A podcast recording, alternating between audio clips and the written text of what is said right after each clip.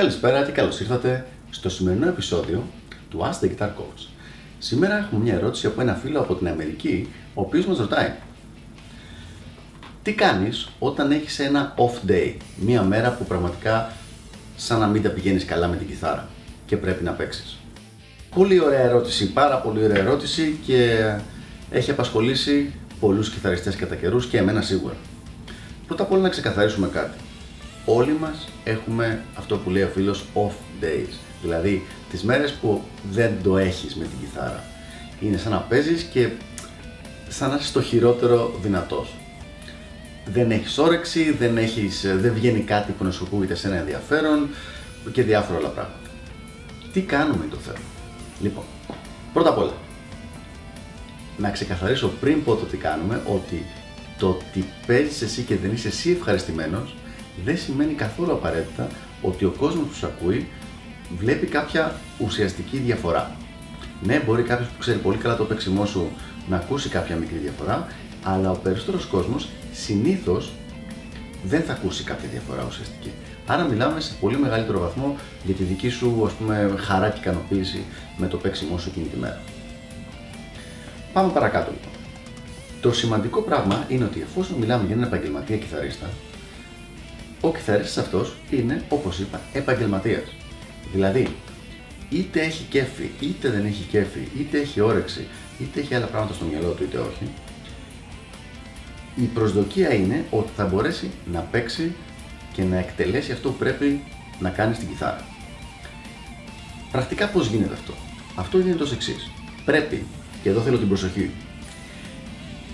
το range, το εύρος του παίξήματός του, όταν δεν έχει όρεξη και αφιλεύει στο χαμηλότερό του, να είναι αρκετά καλό ώστε να είναι τουλάχιστον αποδεκτό και παραπάνω για τη δουλειά που έχει να κάνει. Επειδή μπορεί να ακούγεται πολύ μπλοκό όπως το είπα, θα χρησιμοποιήσω ένα παράδειγμα από το γυμναστήριο. Ας υποθέσουμε ότι πρέπει να σηκώσει κάποιος 50 κιλά σε μία άσκηση.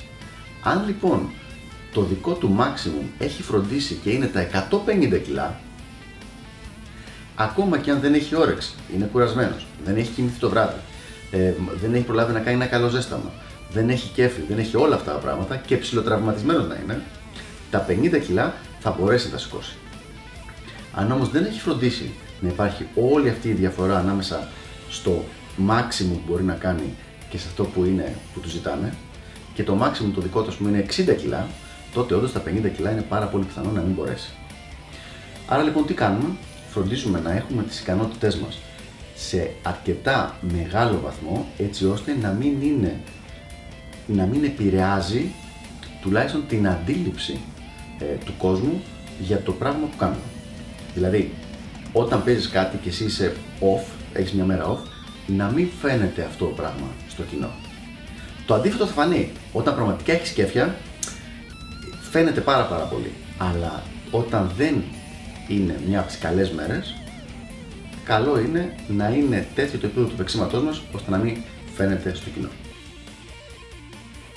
Άρα δηλαδή η κακή σου μέρα πρέπει να είναι σε ένα επίπεδο που να φαίνεται αρκετά καλή για να περάσει τι τις οποιασδήποτε ας πούμε, εξετάσεις τις συγκεκριμένες, δηλαδή είτε να παίξεις live είτε να παίξεις studio.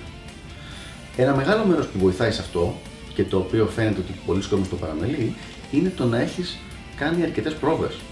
Δηλαδή, όταν είσαι αρκετά ε, προβαρισμένος, που λέμε, έχει λιγότερη σημασία η όρεξη και η διάθεση και το γενικά αν το αισθάνεσαι εκείνη τη μέρα, γιατί ξεκινάνε, ξεκινάει το αυτόματο, τριγκάρεται η αυτόματη διαδικασία που έχει χτιστεί από τις διάφορες πρόβες.